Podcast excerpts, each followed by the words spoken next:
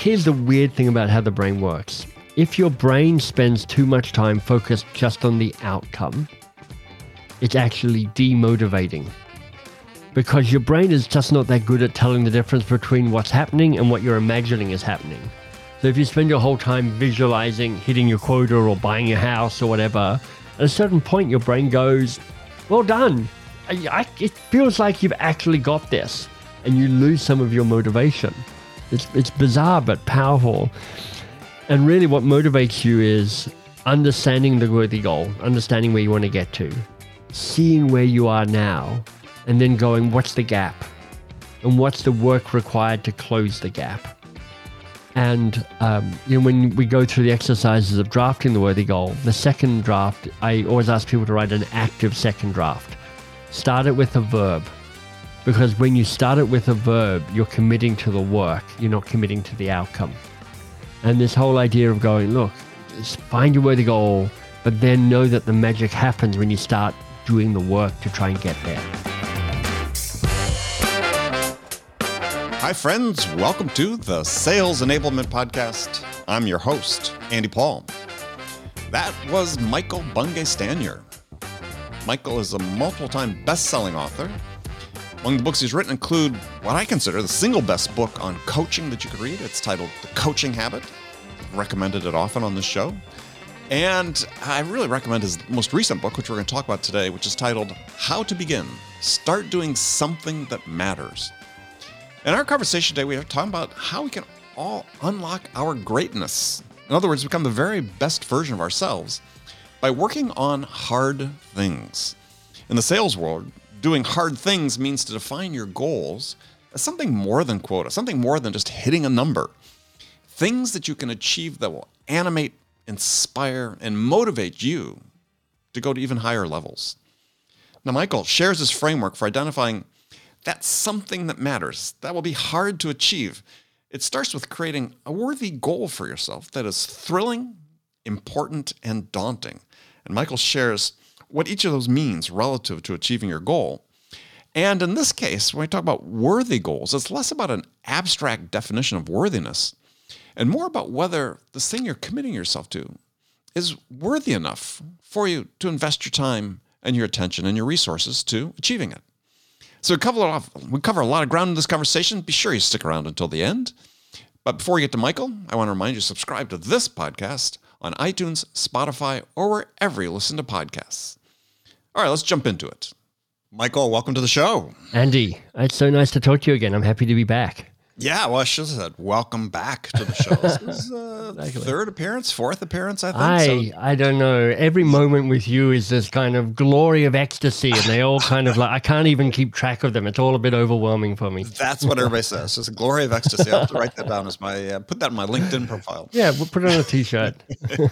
well, it's like I'm Andy Paul. I provide a glory of ecstasy. I provide glory. I'm doing that. Let's see. That will be nice. Well, it's funny. You know, somebody wrote this great uh, review for my podcast, which I love, which was uh, I'm delightfully disagreeable. I, ah, I love that, right? yeah, because you don't want it to be the other way around. Because if you're disagreeably delightful, yes. you're like that. That actually that, that, ends up on the negative, but delightfully yeah. disagreeable ends up on the upside. yeah, yeah. It was meant as a compliment, I think. So uh, good. Well, anyway, well, glad to have you back because as people listen to the show know, I'm a huge fan of uh, one of your earlier books, The Coaching Habit, which I still think, bar none, the best book about coaching. Thanks, actually, Andy. as I told you, I think it's actually a really good sales book too, because if you follow your methodology, your questioning methodology, yeah.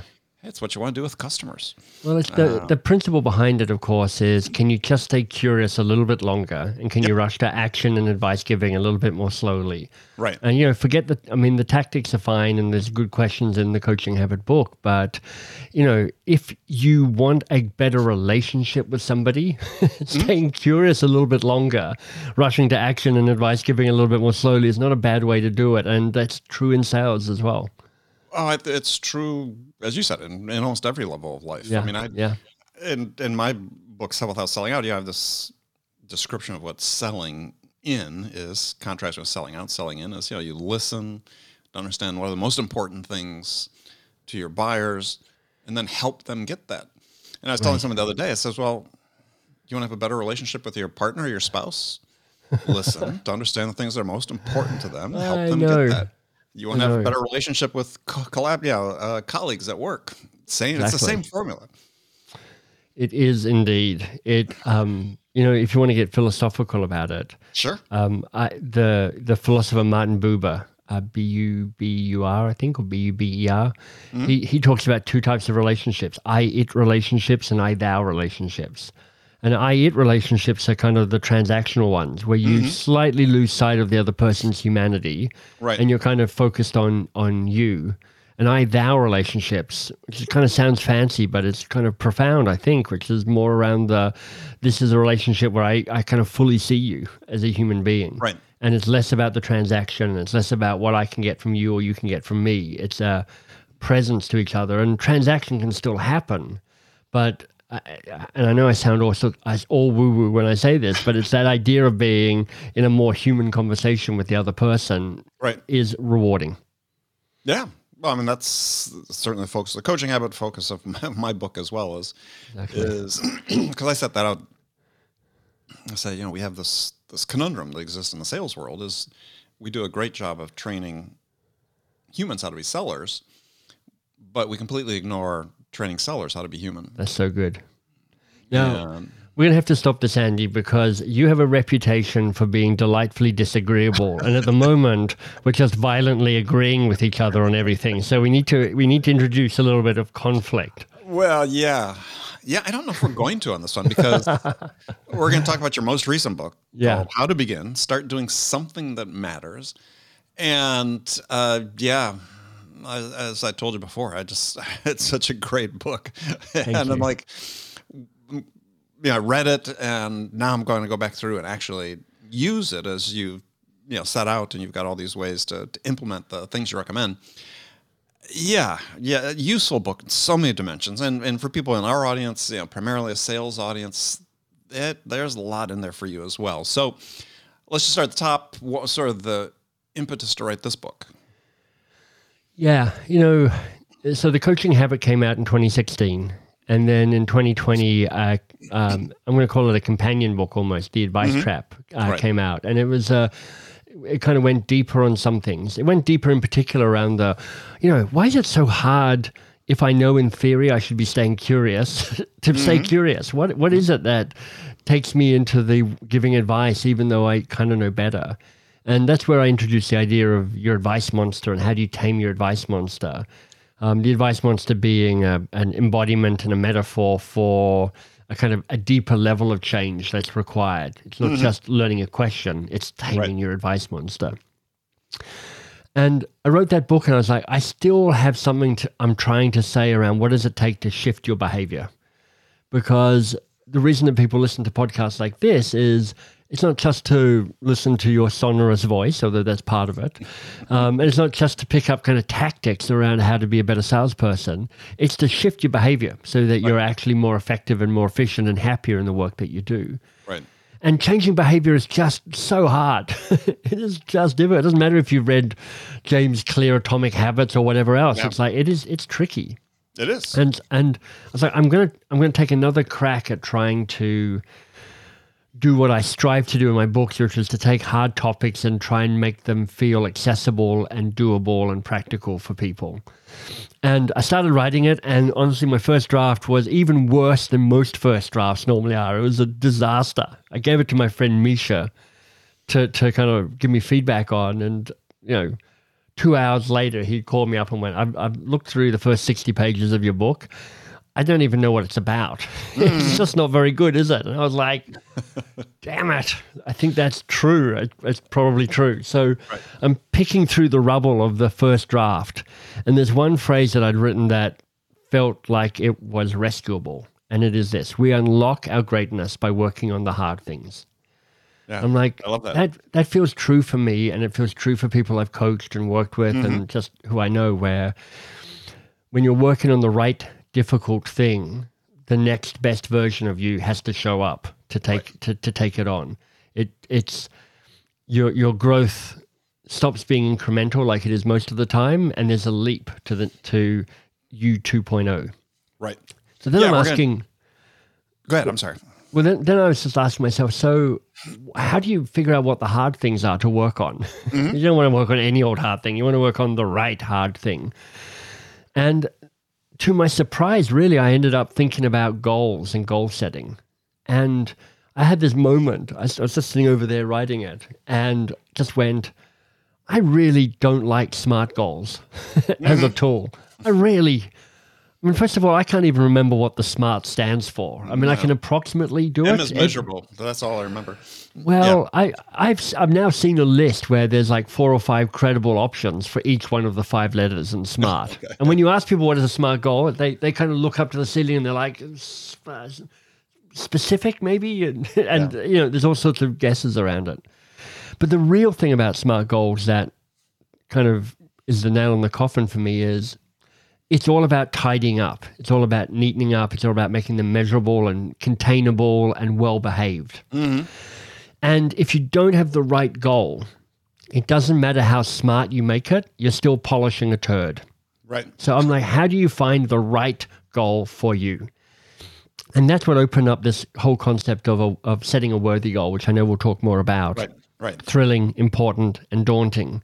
But behind that, is how do you reclaim ambition for yourself mm-hmm. for the world?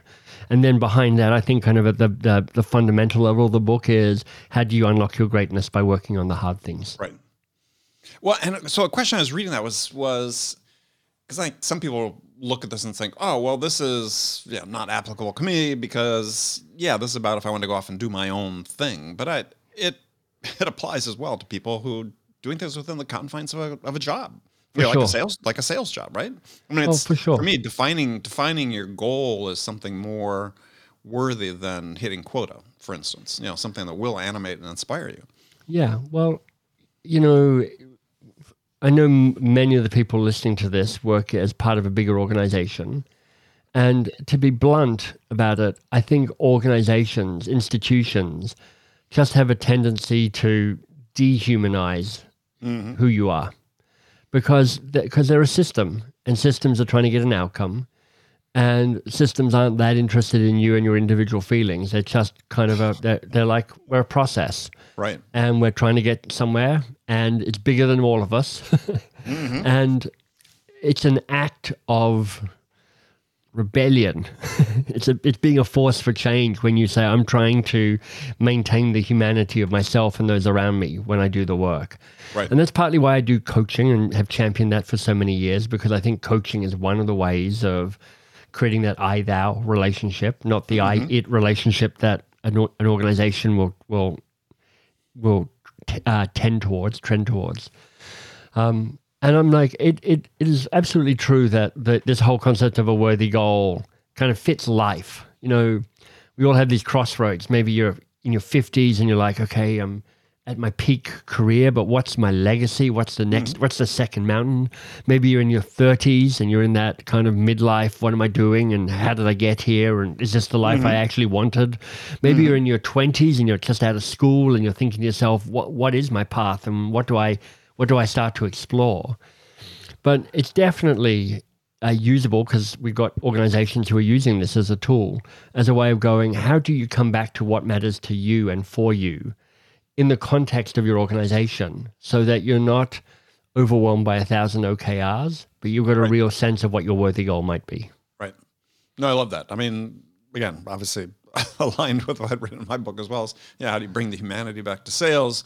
How do you find it within an organization, as you write about? So, how in that context is is talk about how do you find and identify your worthy goal? Yeah, well, I think it starts by understanding what makes up a worthy goal, and I think you want to realize that it has three attributes, and you need all three of these attributes. So I'll go through those one by one. Number one, thrilling and by thrilling, I mean, do you care about it? Does it light mm-hmm. you up? Does it matter to you? Because let's face it, we in, we've all got we've all had a history of inheriting goals in our organizational life where we're like, couldn't be less thrilling if right. you know you couldn't pay me to make this less thrilling. It is pretty unthrilling. So it's like, how do you find the thing that makes you go, that would be pretty cool? I'd be pretty excited to do that. That mm. feels like it speaks to who I am and what my skills are and who I want to be and how I want to be remembered. So that kind of personal, start with who you are, what lights you up. Well, That's thrilling. the- yeah, and the thing I like when you said in the book about it is that thrilling is a countermeasure countermeasure against a sense of obligation. And Yeah. and obviously that speaks to me because again, subtitle one is a guide to success on your own terms. This is this is so important for people. Right. You know, that there's a tension that we all sit with is what's my obligation to the, the bigger whole of the mm-hmm. of the place you're playing in or you're employed by or you're part of, and what's your obligation to your own sense of freedom and Right. your own sense of responsibility. And it's a balance, and we all know people who are a little too individualistic. I do whatever the hell I want, and I'll, mm-hmm. I don't care about the rest of you. But I think the bigger the bigger challenge is going too many people going, I'm giving up what I've got to do stuff not on my own terms, but just to to fall in line. Right. But that's that's you know, thrilling is about you. Then important is actually where you go. It can't just be about me. It has Right. to be about the context I'm in, the people I serve, the institution I'm part of. So there's a line from a, a writer called Jacqueline Novogratz. Her, her book is called a, a Manifesto for a Moral Revolution. She's mm-hmm. super fascinating. She founded a non-profit venture capitalist firm, basically. She's got a great TED talk on this as well. So if you look up Jacqueline Novogratz on TED, you'll you'll find mm-hmm. her. And she has a line from that book where she says, "What if we could give more to the world than we take?" Right. And I just, honestly, Paul, uh, Andy, there's just part of me where it goes, I want that for my planet. I want mm-hmm. more people giving more than they can take just in the stuff that they do Right. because the planet needs that. We need that help. We need that that contribution. So, really important is saying, what's the bigger game that's being played? For the sake of what are you doing this work? Right. And it's, as you said, connects to something bigger than yourself. And, you know, like your phrases about countermeasures, this was a countermeasure against selfishness. Right, exactly, and self indulgence. Right. So, what's immediately interesting is that these attributes are not additive, they're in tension with each other. There's a tension between thrilling and important, and you're, hmm. you're looking to manage that tension. And then the third leg of the stool is daunting. So, daunting is how do I grow? How does this take me to the edge of who I am? You know that saying, we unlock our greatness by working on the hard things. Mm-hmm. It's it's not by winning, it's by working on the hard things. And so the mm-hmm. daunting is the work that's needed, where you step out to your edge and you're like, look, I'm pretty accomplished and I'm okay, my talents, and I know some stuff, but this is making me sweat a little bit. And it's not just because it's summer and it's hot and sweaty. It's like I, it's scary. It's the edge of my competence and my confidence and my sense of self. And of course, that's where the learning happens. That that being in that place of, as they say, conscious incompetence, so mm. uncomfortable, and where growth happens. So daunting is an invitation to to go there, and then your goal is to optimize the balance between thrilling and important and daunting to find the most compelling, worthy goal that you can for you. Well, and you say that you're, you write in the book that your worthy goal must be worth your life. So explain what you meant by that. Well, I'm. Um, I'll start with my spiritual position, which is I'm an atheist. So I go, look, you get you get one short blip of light, and that's it. and it is um, nothing short of miraculous that we are human beings on this planet right now. I mean, I, I get this from um, uh, Bill Bryson. Some people will hmm. know Bill Bryson as a writer. He's best known as a travel writer. That's where he kind of really built his reputation. And writing about writ- being in the kitchen of the restaurant. Yeah. Exactly. So being at home and being in the kitchen and stuff. He wrote a book called A Short History of Nearly Everything, which was his his attempt, successful attempt, I think, to make science cool. It's like science gets killed in high school. We all endure chemistry and physics, and like most of us are like, I never want to sit, talk about that ever again. So he just tells these great stories about planet and the scientists around that. And it's just one example about just how unlikely it is that you and I would be having this conversation today. Right. We have a we have a really big moon, like an unnaturally big moon. If you look at all the other moons in our solar system, they're all tiny compared to the planets that they circle. Whereas our moon is substantial. Mm-hmm. And, you know, they think it's because a, a, planetoid the size of Mars hit early Earth and Right, threw a bunch of stuff up in and it all kind of glommed together and we still got a big moon. So everyone's like, well, that's nice. You get a, it's romantic, it's full moon and all of that. But so what? Who cares? Well, here's the thing the full moon means that our, our north south pole, magnetic pole, is stable because of it moving around the planet. It keeps that in a sta- in a stable mm-hmm. axis. Right. So again, you may go, well, that's delightful, but again, who cares? It means that compasses work, but really. but here's the thing: if we didn't have a stable magnetic pole, we wouldn't have seasons. And if we didn't have seasons, we wouldn't be able to have civilization because we wouldn't be able to mm-hmm. cultivate food. So if we didn't have civilization, we wouldn't have podcasts. and who knows where we'd be. yeah. Yeah. So I just think, um, you know, it's we're, pr- I'm, I just feel pretty lucky to be conscious, to be alive, to be living this life. I just want to, I just want to make it count. I want to, I want to squeeze it for what it's got. Right. Well, I think it's. A, I mean, I love the phrase because I think that's exactly true. Is and it gets back to this idea about if you're not working on something that's sort of worthy, is Yeah. yeah, you're just sort of checking the boxes day by day by day, and that's a choice you're making. It doesn't have to be that way. Can I ask you a question, Andy? Sure. You know, f- from your last book, which I loved, this idea of doing the work on your own terms. Mm-hmm.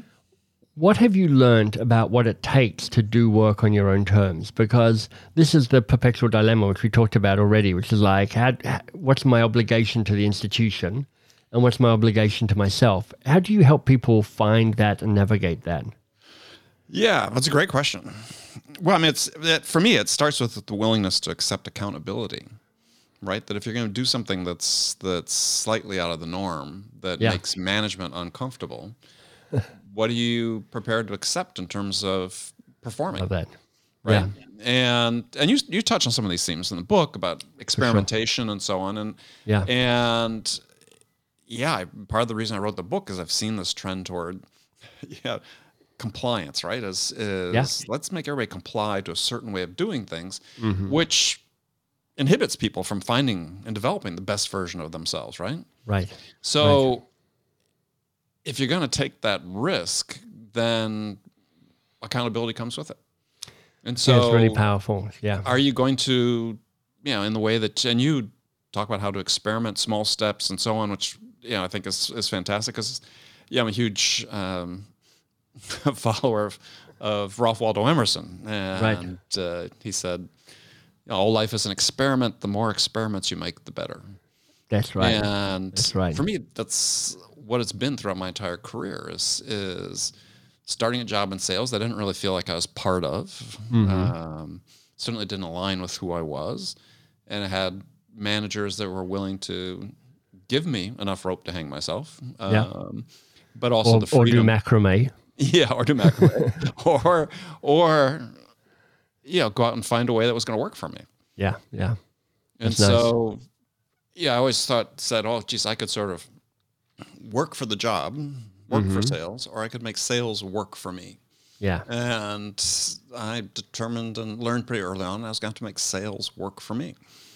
And ultimate team player, but it's just a different approach. And, you know, never disruptive, but, and respectful, but yeah, multiple times throughout my career is, yeah, uh, bosses might be a little frustrated that I just didn't jump to. Right. Right. But the was there was there a moment where that intention manifested itself where you're like this this is my first act of making sales work for me you know because because that's a moment of courage right where you step up Yeah. and you're like i'm, I'm going to step forward rather than step back Yeah, it it there were several instances, even the first couple of years of my job, the 1st couple of years of professional selling, right out of school, um, where yeah, I could have gone down one path and chose to go down another, Yeah. and it wasn't the way that was prescribed. I mean, it's, a perfect example is in the first job for we had this training period. We came on, we were supposed to sell I don't know, 20 units of this particular product. And um, before we'd be certified to go to get trained on more complex computer equipment. And and I looked at it and first of all, I hated cold calling. Uh, Yeah. We were out in the field doing physical cold calls, you know, Oh, 30, 40 gosh. calls a day. Did not Yeah. like it. And I thought, well, hmm, there's another way to do this is we actually have a model of this product that if I sold two of them, I would fulfill my commitment. So instead of selling 20, I'd sell two. Right. And it required me to go home on a weekend and learn how to program this thing. It was programmed in hexadecimal, you know, like assembly language. Uh, but I taught myself how to do it and said, okay, I'm going to focus on trying to sell this to people that, you know, I can provide the service to as little software applications that are in for like receivables and, and Yeah. payroll. And I did. And so, you know, everybody else is out still slogging, trying to sell their 20 units. And I, I sold two and I was done. Nice. Let me ask you this, because I, I, I want, I've got a, I've got a thing to talk about after Sure. I hear your answer to it. But I understand what the the prize was of you finding that shortcut, that kind of smarter way of doing it. But what was at risk? Did you have a sense of what how it might go wrong? Oh yeah, because it was it was when you sell fewer things, it's success is more binary, right? like I got a pipeline of prospects. It was I was and it's so for me it really taught me this idea that if I had a if I was able to really qualify a prospect uh, in a much more deep way than you're sort of told before, then I was going to win. Right. I, mean, I had this conviction that if I could qualify them in a nice. certain way to make sure they what they wanted to do is they want to buy Yeah. Yeah. not a product like mine, that they want to buy my product, Right. then yeah, I know I was increasing my odds of success, and that that's you know stayed with me throughout my entire sales career. Where you know in situations where I was selling you know seven eight figure deals, where yeah we didn't have a lot of pipeline, we didn't have because there weren't that many customers for what we were selling in the world Right. uh, we just had to be better. And that was for me. This was like eye opening. So early on, it was like, I love that. yeah, I can I can blaze my own path here. Um, Yeah. I've got a different the- way of looking at things, Yeah. and it worked. One of the things that I teach in this new book, How to Begin, um, it's the it's the middle section. Basically, the book's in three sections. First is defining your worthy goal, Yep. and as well as the thrilling, important, daunting that we've already talked about. One of the key insights is it's better when you draft it. the first draft is not going to be as good as the second draft. It's not going to be as good as the third draft. Don't get seduced into thinking your first goal is the real goal. And for for people that are going to pick up the book and read it, is one of the great things about the book is you take people through the examples of what you've done for Right. two specific worthy goals that you have, and and your actual drafts. And it was yeah, I mean, for me as a learner, that was fantastic to see that. Oh, thank you. The, the the the final section of the book is okay. Once you've figured out what your re- worthy goal really is, how do you cross the threshold and how do you get going? And Andy's kind of mm. talked about kind of experimentation as one one of the tactics there. But the middle section is the the is the kind of the deepest work, and what it asks you is to say, are you are you really committed to this worthy goal? There's one thing to come up with a worthy goal, but we've all come up with goals in the past and they've kind of got abandoned, left mm-hmm. behind, and we're like, ah, mm-hmm. too hard, too difficult, too weird. What was I thinking? Too much champagne, you know, and we kind of stepped away from it. And and this process asks you to ask one of the the foundational questions, which are, what are the prizes and punishments of this choice that I'm making? Mm-hmm. And when you have a worthy goal, you have two choices: you do it or you don't do it. It's all very Star Wars Yoda moment: do it or or don't do it. And what I think can be really powerful is uh, asking the the questions that are normally a little bit in the shadows. And one of them is, if I said yes to this, if I really said yes to this, the the the, the prizes are, are relatively obvious, but what are the punishments? What's at risk? Can you really name what's at risk? Right. That is often not articulated as boldly and as clearly as it might be. And yeah, then the flip side the, of the punishments of the status quo, right? Right. Yeah. And then the the flip side is that just what you're talking about, Andy, which is if you said no to doing a worthy goal, you, you know, you define it, you see it, you walk away from it, and that's a valid choice. Mm-hmm. What are the prizes if you get of maintaining the status quo? And it's kind of a weird flip on. It's a bit of a head flip to try and get your head around this, which is like, what what are you what are you getting from the status quo right now? And here's what you- exactly You Right. maintain comfort and familiarity and status and predictability and expectations of yourself and expectations other people have of you. There's reasons why we hesitate to take on these worthy goals because we're more, we find the status quo more comfortable than we realize. The, the gravity of the mm-hmm. way things are right now pulls us in and pulls us back time and time again. Right. And what your story reminded me of is just you having a sense of I've done some of that thinking and I'm prepared to make the bold commitment to see how it goes. Yeah, and I, I, for me, to some degree, I felt like I didn't have a choice, Right. right? Because as I talked about in the beginning of the book, when I went to my first sales training class for this this large company I went to work for at college, I was like, I just look at the videos, the training videos, and go, "What human being acts this way?" Right. and that was that started right there. Yeah. Yeah. was yeah that's not me i can't i can't act that way i'm not going to act that way um, even if i could and so unless i wanted this to be the shortest sales career in history what was i going to do I don't know. There've been some pretty short sales careers in history. I mean, Well, you'd have, you'd have to be booking it to really kind of claim that trophy, but it'd be one of the shortest. yeah well i mean when it came back from that class and and you carried back a, an evaluation from the course instructor Yeah. and yeah, I write about this in the book. Is you know their his recommendation was yeah, get rid of Andy. He's never gonna make it. it's like he's too analytical. You know, he's not Right. outgoing enough. All these things. It's like yeah, well, Yeah. Who's laughing now? well, it's not just who's laughing now, but it's like this idea that that Yeah. again was clear to me fairly early in my career. Is like we all have a, our own way of navigating the world. right. right? And this this notion that we can, which is sort of came into increasing popularity in the last 15, 20 years, It was like we can make everybody sort of a clone of somebody else, right? Because we have all this technology, you can listen to telephone calls and with customers, and everybody can model behavior on John. John's the top guy. Everybody's talk like John. It's like, well, they can't. Yeah. Yeah. They can listen to John's calls a million times, and they're never going to be like John. Mm-hmm. Let them be the best version of themselves Right. and that's the path forward for people and that's that's you know what i was trying to be is just yeah, Yeah. honest with myself the best version of me that i could be and that wasn't going to be the same as everybody else or anybody else necessarily And you, how, do you, how do you help people stay true to that? Because you know, I mean, I know you started this whole podcast by going, "I'm I'm delightfully disagreeable," but obviously we're just agreeing with each other a lot. But I'm curious to know how you. It's one thing for two guys on a podcast to go, you know, just be the best version of yourself. Don't Right. be a clone. Don't you don't feel like you need to fit in, but find you know walk to the beat of your own drum. But but systems have a way of just squeezing people out who don't fit.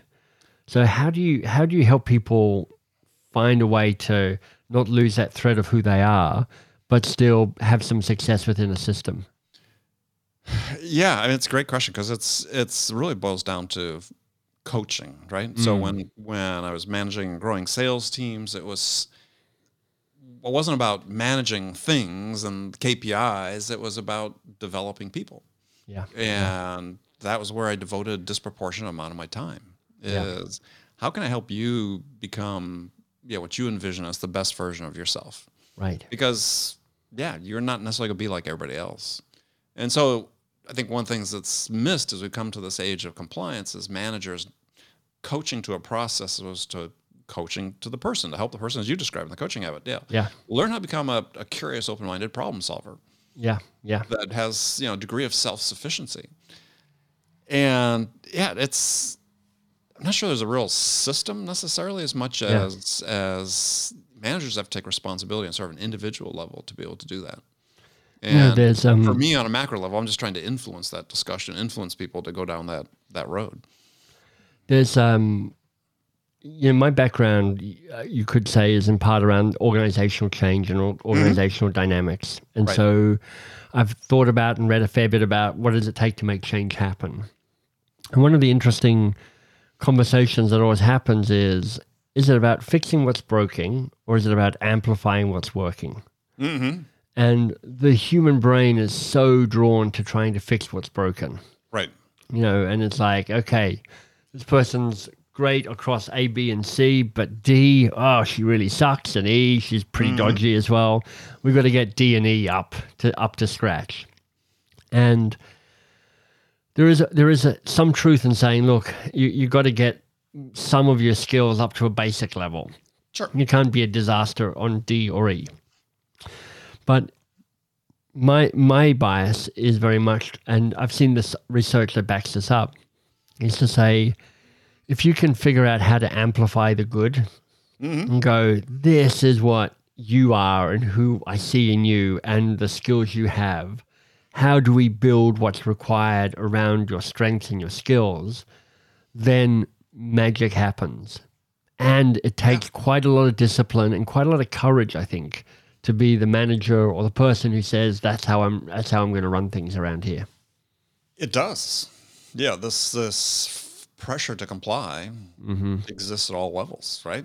And there's a real fear factor among managers to say, well, yeah, if I give this person, you know, the leeway uh, to sort of develop themselves uniquely, everybody else is going to want that. And what if they don't hit their quota? Right. it's like, well, Uh, the quota, uh, the, the yeah, they're quota not hitting their quota, Yeah. not hit, not hitting their quota anyway. So what what do you have to lose? Yeah. And uh, yeah, I mean, I, I love this idea about the amplifying the parts you is good. And you you refer to this in book two as like you're saying, you know, you may find the future you in the past you, Right. right? If you go back and look at the historical you, and and you know, there's these elements that you want to amplify probably exist already. For sure. Um, yeah. It's just a matter of identifying what they are. And I think that's you know such a valuable exercise to go through with people is to say, okay, let's look at what you've done. What are the things you've enjoyed? What are the things you've had success doing? Um, and yeah, how do we do more of those? Exactly. You know, there's um, interesting stuff written on human development, and uh, it's kind of like a series of S curves. You know, you start off and you incrementally go up the slope, and then you plateau at a certain point. And every time you hit that plateau, you've got to ask yourself, Am I done? Is this it? Or am I ready for the next leap? And sometimes this idea of strip back, get strip you back to kind of your essentials, your skills, your strengths, and then go right. What's the next version of that? Those. What's the next expression of those as you leap to the next level? Uh, there's a great book by Whitney Johnson recently out right. called um, "Smart Smart Change." Smart, yeah, Smart Change. I think Smart Growth. Yeah. Um, and Whit- I've had her on Whitney, the show. Whitney, Whitney's a great champion. Yes. I- I'm, I'm taking some credit for that because I, I know what Whitney's book was called before it, and I was like, that's a terrible title, Whitney. And I plucked up the courage to tell her. I was like, you know, I, was, I, I called her and her, her, her chief of ops, Amy, up, and I went, okay, this is unsolicited feedback. So please ignore it. And, and if you hate it, please don't hate me. But I got to tell you, your book title is terrible. You're not going to sell anything what about this as an idea? And she's like, I love it. So I get a little bit of credit for the, the title of that book. Yeah, but she gets into the whole S curve growth, Indeed. personal growth, uh, Indeed. yeah, tying back to work with Clayton Christensen and so on. That's Um, right. Yeah, I mean it's a it's a great model, I, and you talk about this idea of uh, process Mm. as basically a learning tool, right? And Yeah. and and it's so often you know again we talked about processes perceived as a way to as an instrument of control, where it really a process should be looked at as a way to learn. Uh, I don't know if you've read a book, the great book by um, Bradley Staats called "Never Stop Learning: How to Stay Relevant, Reinvent Yourself, and Thrive." And he's a professor at University of North Carolina, Yeah. and yeah, he talks about you know the role of process in learning. Yeah. Right? You know, get the feedback, you get the experiment, you get the results. exactly. Yeah, it's not about compliance. It's about and compliance to a rigid process. It's about learning. You know, one of the things that I, I knew, I did know this before I wrote the book, but I kind of learnt it again and learnt it better the second time was to uncover how devious goal setting is to your brain, or maybe how devious your brain is. Right. because you know in the book i spend the first third of the book going get really clear on that worthy goal you know go mm-hmm. through these drafting exercises and this process so you can say to yourself i really feel i've got the best combination of thrilling and important and daunting for me And then I say, now forget it. I don't exactly say that, but here's the weird thing about how the brain works. If your brain spends too much time focused just on the outcome, mm-hmm. it's actually demotivating. Because your brain is just not that good at telling the difference between what's happening and what you're imagining is happening.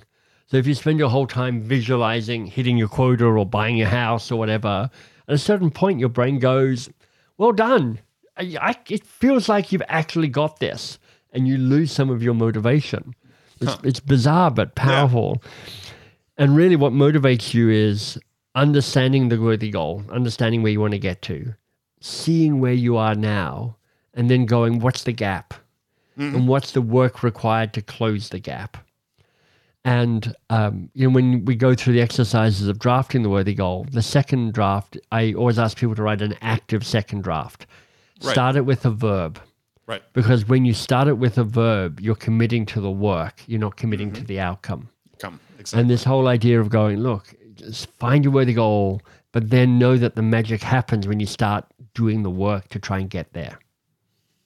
And that work, you know, we sort of touched on this before, is is yeah, start in small steps, right? The Yeah. experimentation. You talk about the scientific method, uh, you know, hypothesis, test, result, conclusion, new right. hypothesis. You know, I, I use that as experimentation. I always remember reading this uh, abstract of the study by people at MIT about, you know, how do you adapt, excuse me, successfully successfully integrate change into a process. Yeah. Similar thing, right? Is is take one small thing, practice it till you master it, add a new another small thing.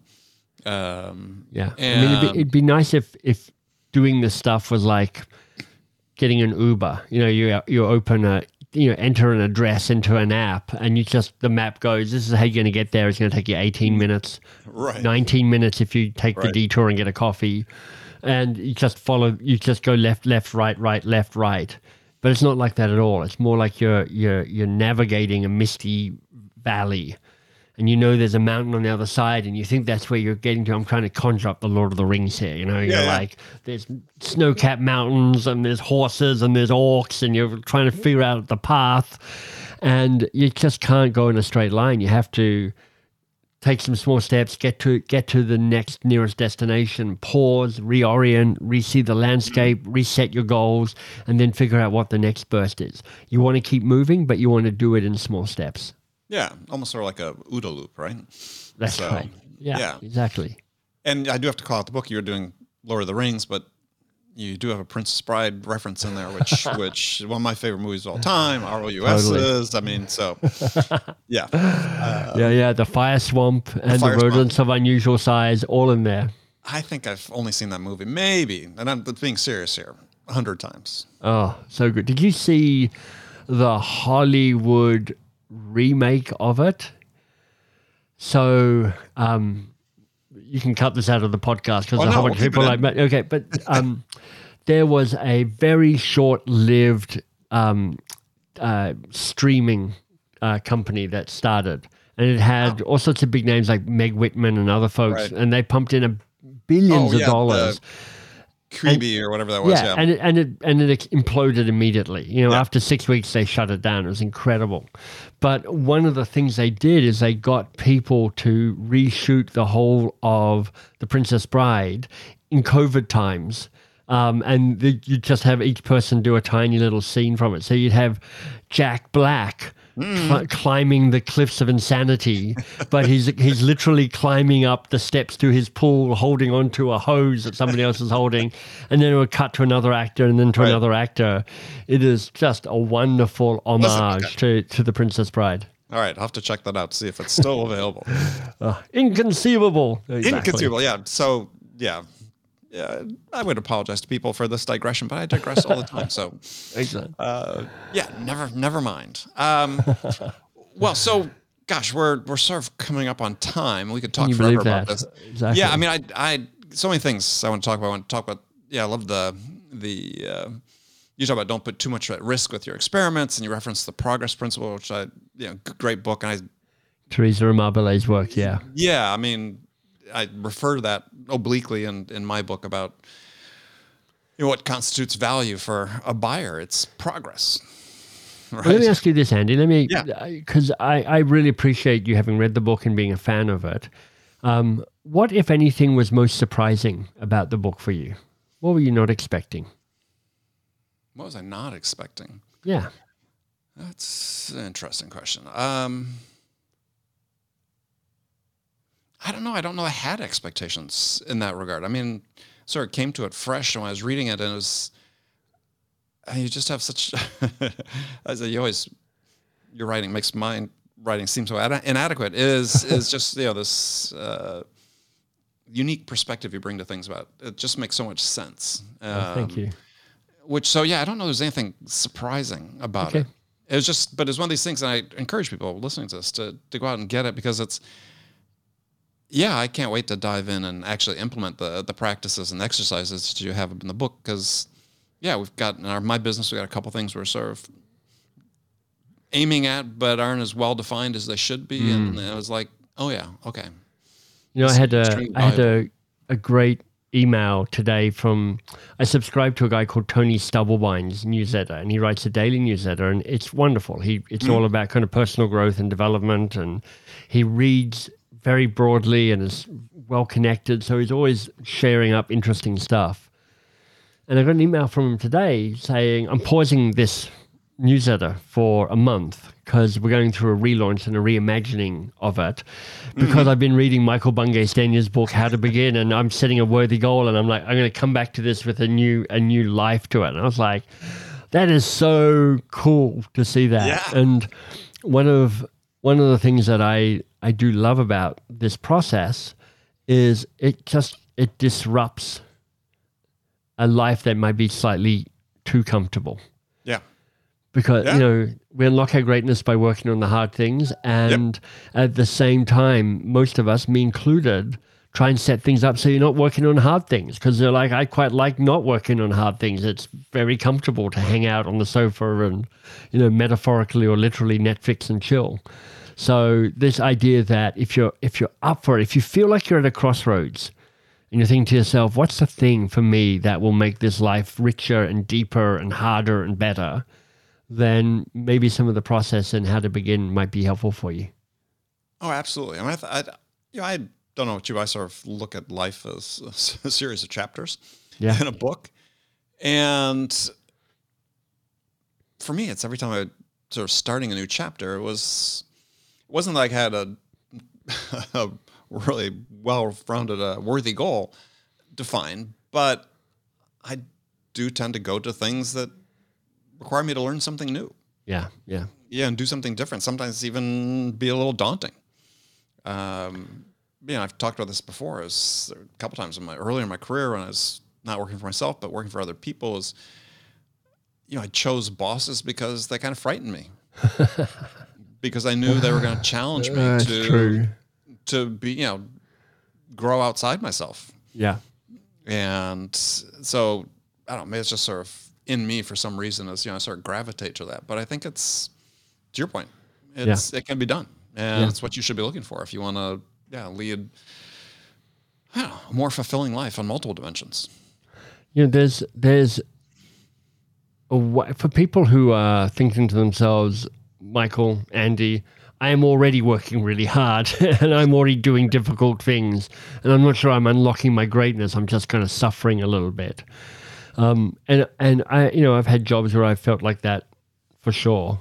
Um, one of the things that I always ask myself is, how is this a story? and what's the story telling me? And where's mm. the where's the story going? And what's the lesson here? And what's what role am i playing? Am i the hero in the story? Am i the suffering damsel in distress? Am i the dragon? You know what's going on in this archetypal story? And i find that this is kind of a coaching technique i guess which is like i'm constantly seeing if i can pull myself out of the moment. I'm going what is there to learn about what's going on right now and who i am in this moment and do I do I do I stick with it? Do I grow with this? Do I change this? But um, so often when we're in, in that moment where we're overwhelmed by the stress and the anxiety and the hardness of it. But if you can find a little space to sit back and go, Where, where's the story here? There might be something powerful there for people. Yeah. Well, I just to, to wrap it up. I mean, at the end of the book, you have a touching section about your dad, and I love the extract from the Rilke poem, Thanks. uh, which which was, "Winning does not tempt him. His growth is to be the deeply defeated by ever greater things." Yeah. And I thought, wow, very cool. It is cool. I love that line. I've got Yeah. it. Um, I've got a little plaque of it. I'm, I've got a writing desk over there. I've got a little, a little framed thing that my publisher gave me, saying this. These are the lines. I'm like, keep keep being brave enough to choose to be deeply defeated by ever greater things. Yeah, yeah, I love it. All right, Michael, as always, pleasure. It has been a pleasure. Thanks, Andy. Thanks for chatting. So, people want to connect with you. What's the best way to do that? Yeah. Um, look, the the place to go for me in general, my website is mbs.works. Mm-hmm. And there's you know there's all sorts of avenues to newsletters and free courses and this that and the other. If people are interested in kind of our, the corporate offering for the coaching skills, boxofcrayons.com is the B2B learning and development company. Got it. All right, Michael, thank you. Andy, thank you very much. Okay, friends, that's it for this episode. First of all, I want to thank you for taking the time to listen. I am so grateful for your support of the show. And I want to thank my guest, Michael Bungay Stanier, for sharing his insights with us today. If you enjoyed this episode, please subscribe to this podcast, Sales Enablement with Andy Paul, on iTunes, Spotify, or wherever you listen to podcasts. So thank you for your help with that. And as always, thank you so much for investing your time with me today. Until next time, I'm your host, Andy Paul. Good selling, everyone.